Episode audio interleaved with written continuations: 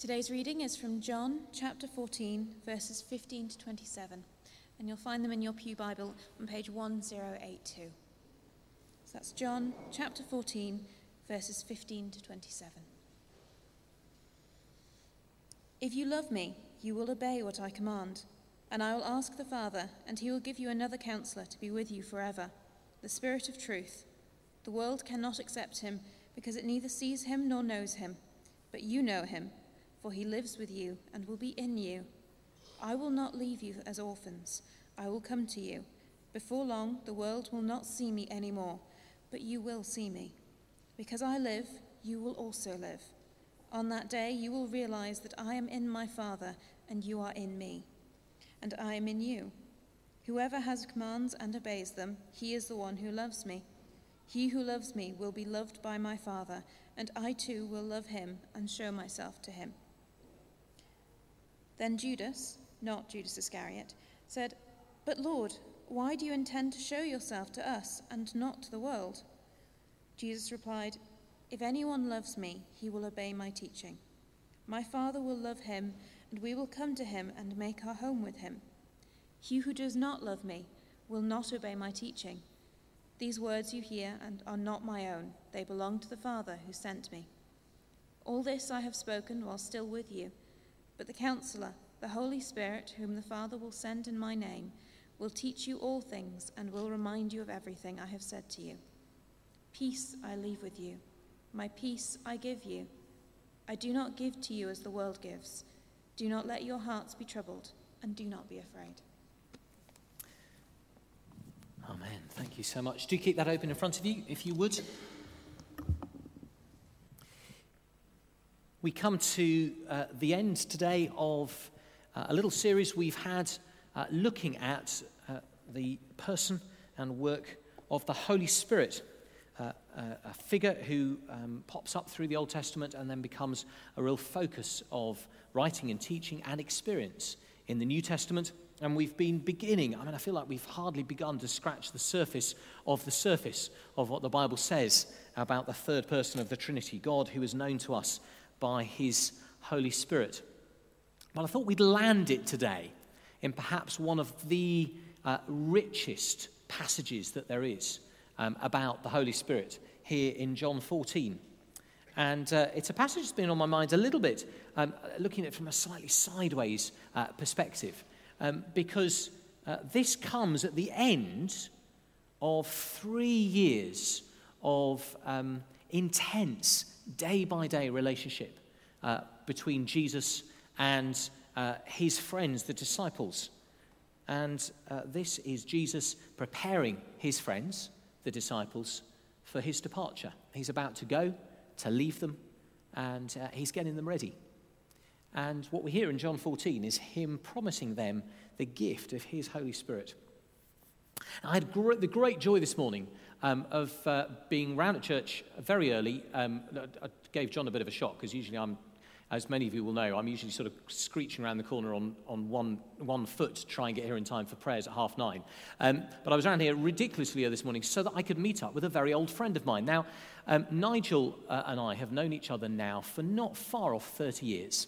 Uh, we met on the very first day that we both arrived at university. We were in the same college together, same university together, different courses, but we clicked. And for three years, Nigel was by far my best buddy, uh, probably for longer than that. And uh, Nigel is a, a, a, Northern Irisher by birth, temperament, DNA, um, uh, in all possible ways. And he spent those first three years that we knew one another. We, we, we spent a lot of time together. We ended up sharing a house together, all sorts of things. His mission um, and if you're listening into this later, Nigel, thank you for this. Um, his mission over three years was to um, take at least one Englishman, me, and to teach him the ways of Northern Ireland, at least from his perspective. So he wanted to teach me everything that he could possibly teach me about Northern Irish culture, Northern Irish religion, Northern Irish accents. I mean, he's a brilliant mimic. He can give, on a map of Northern Ireland, he can take you on a tour around it with the different accents for the different bits. Um, it, tremendous. Now, that was really interesting. It did particularly help where in my fourth year, and he'd stayed on to do a fourth year, um, I met Catherine, who is, as many of you will know, from Northern Ireland. Um, and um, I don't think that was Nigel's plan to prepare me for a Northern Irish wife, um, but I, I, suspect it's helped just a little bit. And in particular, meeting Catherine's parents for the first time, I did at least understand every word they said, which was a good start um, in, in our relationship. So I felt like I learned a huge amount from Nigel, and I was reminded I haven't seen Nigel for 10 years because he lives a very, very, very long way away now.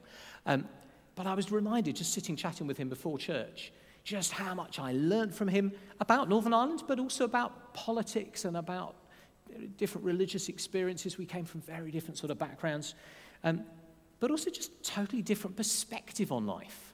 You know, when you've got a really good mate at a very sort of formative point in life, it might have been in your teenage years, or maybe if you went to college or university or in your first job, that person who gives you sort of a perspective, pulls the curtain back, and gives you just a whole different angle on the world. Um, I learnt a lot from him. I probably picked up some habits from him. I didn't pick up his habit of uh, uh, drinking a carton of single cream as his dessert after um, eating a, a, a meal. Uh, his culinary um, efforts were not quite mine, but I learned a huge amount from him. And actually, it was one of the hardest things when I finished university. And uh, I moved up to Birmingham. He stayed on where we were there. He, he's been all over the world, and as I say, he, uh, he lives a very long way away now. It's actually a really hard thing to say goodbye to a friendship like that. And we're blokes, so we pretty much don't speak for 10 years. Um, we've just agreed today we're going to try and get talking on WhatsApp a little bit. But, I, I, you know, as I say, we're blokes, so I don't know how long that will last. But actually, I really miss him. Uh, and it's really struck me reading this passage today, just on a purely human level. And I'm not equating my friend Nigel with Jesus, so just be very careful how we do this. But on the level of friendship, on the level of who you've been impacted by, on the level of getting used to somebody just being around all the time, you begin to get just a little flavor of what it must have felt like for those disciples who'd been with Jesus for three years, not just three years of university terms, but three years, day and night. Their whole lives had been turned upside down. They had felt that they were hearing God speak through him. They just weren't just learning the ways of a particular part of the United Kingdom, they were learning the ways of God. They were learning who God was. They were learning what God said. They were seeing in the words and the actions of Jesus how God acted. And then Jesus was saying, I'm going. It's really important to hear and to feel the impact of that on these disciples. And yet, Jesus says to them, Do you know what? It's a good thing I'm going. Because I'm not going to leave you like you're orphaned. I'm not going to leave you on your own. I am going to come to you in a new way. A way that is not limited by being just, if you like, stood up in a, a body with feet and legs and hands that can be in one place at one time, talking to one group of people at one time. I'm going to come to you by my Spirit so I can be with you where you are, whenever you are, however you are, whoever you are. I'm going to come and be with you. Verse 16 I will ask the Father, and he will give you another counselor to be with you forever. Now, some of you have heard me say that this little word counselor um, that we get translated into English here, which was originally written by John as he wrote his gospel uh, in the, the language of the day of Greek um, is really hard to translate. Um, those of you who speak other languages other than the one will know that there, there, is, there are no two languages where there's an exact matching up between the vocab on this side and the vocab on this side. And this little language, this little word that we get translated counselor here, which in other translators, translations can be uh, uh, named all sorts of things, the closest we can come to a sort of literal bit for bit translation is I'm going to send you another called alongside one a called alongside one. It begins to get a little bit of the picture of that. Here's Jesus, who has been called alongside by God, his Heavenly Father, these 12 disciples and the wider crowd for three years. And he says, When I go, you don't need to worry, because I am going to send my Holy Spirit, who is going to be another. Uh, the word literally means another like me, another called alongside one.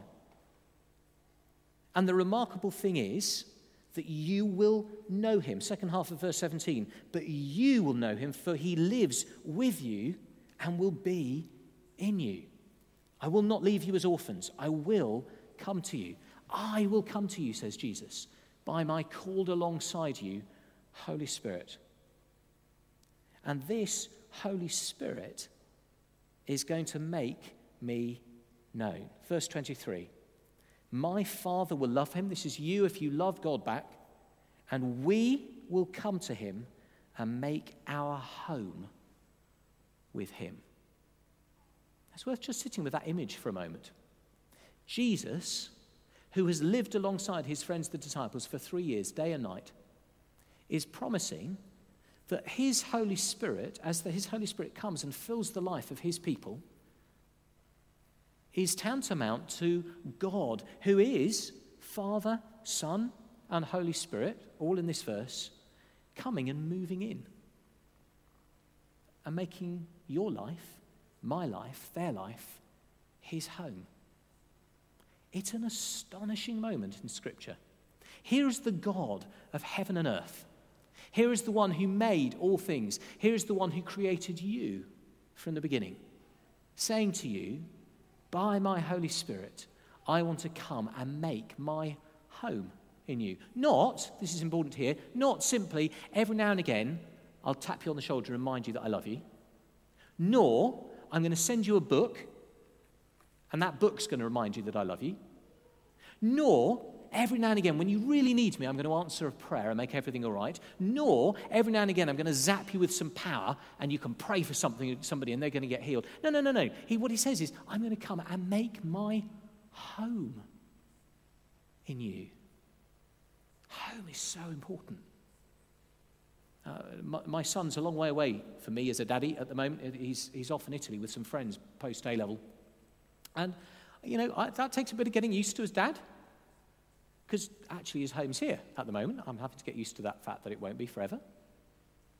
But you know, that sort of point, if you, again, not all, all of us will have, you know, felt good about the home in which we grew up, but if we were lucky enough to have a home that we loved being in, if that was our experience, then we will remember the wrench it is to leave.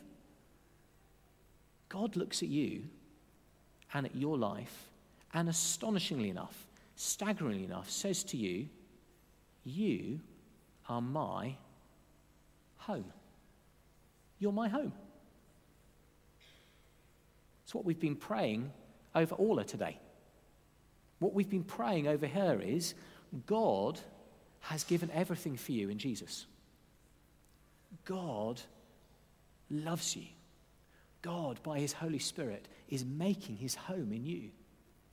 So, will you open the door as you grow up more and more of your life and let Him in? God, by His Holy Spirit, makes His home in us. And that's why verse 27, where our reading finished, makes sense. Peace I leave with you, says Jesus. My peace I give you. I do not give to you as the world gives. Do not let your hearts be troubled and do not be afraid. See, peace in the Bible isn't just an absence of war or an absence of stress or an absence of anxiety. Peace in the Bible is that the Hebrew shalom word. It means put together rightness. It means wholeness. It means body and soul and spirit knit together as they're meant to be. It means being right in ourselves, which means being right with our Creator. That's where peace comes from. That's where shalom comes from. That's what we're praying for Orla. We can't promise to her or to anybody an easy life, a perfect life, a straightforward life, but we can promise her a life of shalom, a life of peace, a life where God, by His Holy Spirit, comes and makes His home in her. So, if God by His Spirit comes and lives in me, what happens? Well, there are two little themes just to pull out of these verses that will help us. The first is that if God by His Holy Spirit makes His home in us, the first thing He helps me to do is to become more and more like Jesus. Now, I'd never learned to speak with the same accent my friend Nigel speaks. He speaks in my ears very fast and in a very broad Templepatrick Belfast accent, although actually having chatted to him today, it's just mellowing a little bit. But there are all sorts of things that did rub off on me. And actually, as Jesus' friends were with Jesus, they more and more were attracted to living this amazing life he was living in front of them. He was living this perfect life none of them could live for themselves. He was God come to be with us, but fully human too. And actually, Jesus' disciples, as Jesus was going, we're going, well, hang on, Jesus, if you're going back to be with God, how are we going to know how to live? How are we going to find the strength to be the people that we should be? How are we going to, we, we haven't got you with us anymore to emulate, to walk with, to live with. And Jesus makes this, these beautiful promises. Verse 15 If you love me, you'll obey what I command. We hear it as a, as a sort of uh, an aggressive thing. If you really loved me, you would obey my command. No, no, no. The way it's written means here's a promise. If you're in relationship with me, if you love me, then you will be in more and more living as I do. You're obeying what I command. Down in verse 21, whoever has my commands and obeys them, he is the one that loves me. In other words, you'll be able to tell the symptom, if you like, of being in a love relationship with God is that our lives will begin to be transformed into his. He who loves me will be loved by my Father, and I too will love him and show myself to him. God helps us by his Holy Spirit to live out that love, to be more like Jesus. And again, that's what we're praying for Orla. It's not just about her learning a whole list of do's and don'ts, obeying the Ten Commandments, being a good girl. Most of all, it's about her knowing that she is loved with an unbreakable, unshakable, unchangeable love by the God that's met her in Jesus. And as she loves God back, she will find that her life is transformed and becomes more and more like Him. That's the work of God's Spirit. But it's also the work of God's Spirit that as well as, uh, as learning to live like Him, we will learn to listen to Him.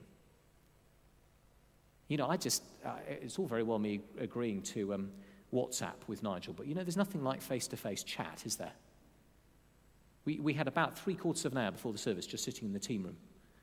And it was just lovely, just face to face, just to chat. We had just enough time for him to catch me up on his family's life, me to catch him up on my family's life, um, pray for each other, give, give each other a big hug and go. That was it. But it was so good just to talk. If you are a follower of Jesus, then you have the privilege by God's Holy Spirit of conversation with God. Now, I don't mean voices in your head stuff. I don't mean God writing on the, the ceiling in, in flaming letters of gold. I do mean day by day, moment by moment, minute by minute, relationship with God. And what you find throughout Scripture is that as people are in relationship with Him, He loves to speak. Verse 17 the, the Spirit is called the Spirit of truth, the one who speaks truth from God. Verse 25 All this I have spoken while still with you, but the counselor, the Holy Spirit, whom the Father will send in my name, will teach you all things and will remind you of everything I have said to you. God, by His Spirit, loves to speak to us. He speaks to us through the pages of Scripture, as we read them, as we memorize them, as we learn them. He speaks to, the, speaks to us through friends, through family, through God's people. He speaks to us as well through those gut intuitions, through those senses that we have of, I just wonder whether. Or, or a, a, word or a phrase or a piece of scripture that comes back to our minds. And what you find is as you walk with Jesus more and more, as you learn to listen to him, as you learn to step out with him, you find that you get better and better at recognizing his voice. It's not weird. It never feels particularly an ecstatic religious experience. It's just very normal. It's what actually those who maybe aren't followers of Jesus would think of at times as those gut intuitions. But not in a sort of blank, hazy space, but in relationship with Jesus. I, am sorry that I've told this story before, but in my life, it's the most remarkable and obvious, but down to earth story I can tell of people hearing God and of the impact it had. So I'm sorry if you've heard this before, but it's still true and it's still hugely impactful on my life. Uh, I was unemployed for a year before coming here, and it was a year of some, uh, some lovely things to it, but it was a very, very tough year. So far, the, the, the worst and the toughest year of my life. And um, about halfway through it, I was pretty convinced that I'd completely messed up pretty convinced that, you know, I, I, I, knew God hadn't abandoned me, but I was pretty convinced that I must have abandoned God at some point along the way. Made a massive left turn, turned down a couple of things, should have just gone for them, been a vicar somewhere else. I mean, all of that. And um, I just, at a gut level, felt we hadn't seen the right place and we wanted to go somewhere that we could really belong as a family and put down our roots and make friendships and, and be for a good long time. Well, I've been here 14 years now, so I guess that worked out. But at the time, it, I didn't know any of that. And about six months into what turned out to be a year, um, and I was at a huge, very, very dark place, really. And I'd just been turned down for something I should never even bothered applying for. You know how it is when you're desperate. And um, out of the blue, I got two phone calls. And um, one of them was from somebody that I'm a very, very best buddy of mine um, who lives uh, in Europe overseas, um, who didn't know our particular situation in terms of why that day was significant. Didn't know I'd applied for something, didn't know that an hour before I'd just had the phone call to say not even shortlisted, but did know roughly where we were at. And he just rang me up and said, My wife and I were just thinking of you and really felt that I should ring you up and say, You're doing the right thing. Hang in there. And I don't know how much later, maybe an hour later, two hours later, um, uh, an acquaintance of mine, not even somebody I know very well, somebody I'm privileged to call a friend, but not a good buddy, I never see him really, uh, who lives in Helsinki, who didn't even know I was unemployed, knew nothing of our situation, but still had my phone number from years back, out of the blue, rang up and she said, My wife and I were praying, and we just had this sort of gut sense. He reminded us of you. And he said, I just wanted to ring up. And he said, This might be completely nuts. It might not mean anything, in which case, just walk away. It's fine. It's, you know, you, now you hear all this. It's really normal conversation stuff, okay? He wasn't going, I've heard the Lord. You know, I mean, this is, so this is really normal. Just, and he just said, Richard, um, God has the right place for you. You're doing the right thing. Isn't that an amazing moment? Beautiful moment of grace. Now, actually, God didn't need to do that. There was nothing I could do anyway. I didn't have a job. I mean, it wasn't like I was about to do something and God said, no, do this. We were stuck. But in that moment of grace and of beauty, because two people just went with that sense of, I'm in relationship with God, Therefore, of course, we're going to have a conversation. Of course, there are times when God's going to give me a nudge, and I'm going to follow it up. And I'm going to do so in a non weird way, in a non heavy way. I'm not going to be calling down curses over here and blessings over there and telling them they're going to be prime minister and them they're going to have eight children.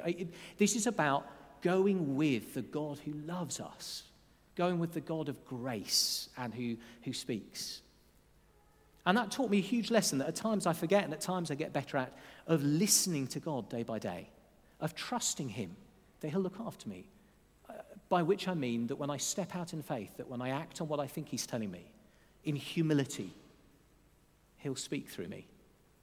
And I've had umpteen times since then, but most of them are too personal to say from the front because they're mostly one to one moments of sitting with somebody in a pastoral situation or even sometimes standing up to preach and thinking, I think I'll just say this.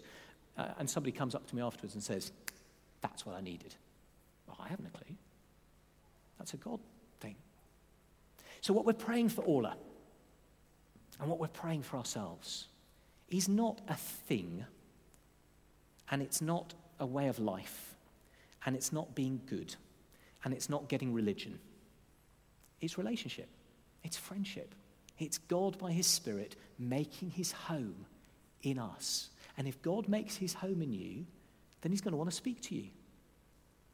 But He's going to speak to you because you're speaking to Him because you're spending time with him. And if you're not spending time with him, you won't hear him. I haven't heard Nigel speak to me in 10 years. Why? Because we haven't been in the same room. It's very obvious. Weeks go by, and if I'm not in the same room as God, if I'm not just giving him some space, some time, I'm not going to hear him. Let's pause for a moment. I think I've said plenty.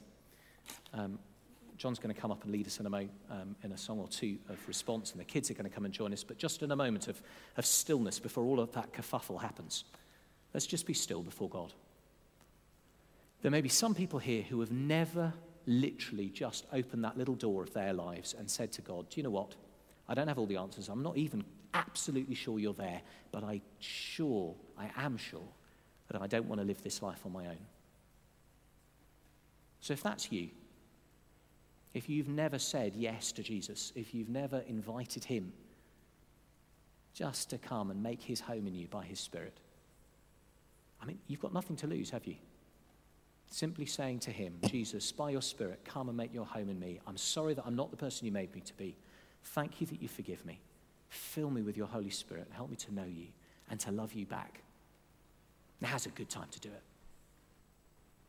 But if you're somebody who's done that years ago, well, every day you and I need to keep on nudging that door open we shove him out, we nudge him out of different parts of our lives. Let's allow God, by his Spirit, to fill us afresh, to go on speaking to us, and to give us confident faith to follow where he leads.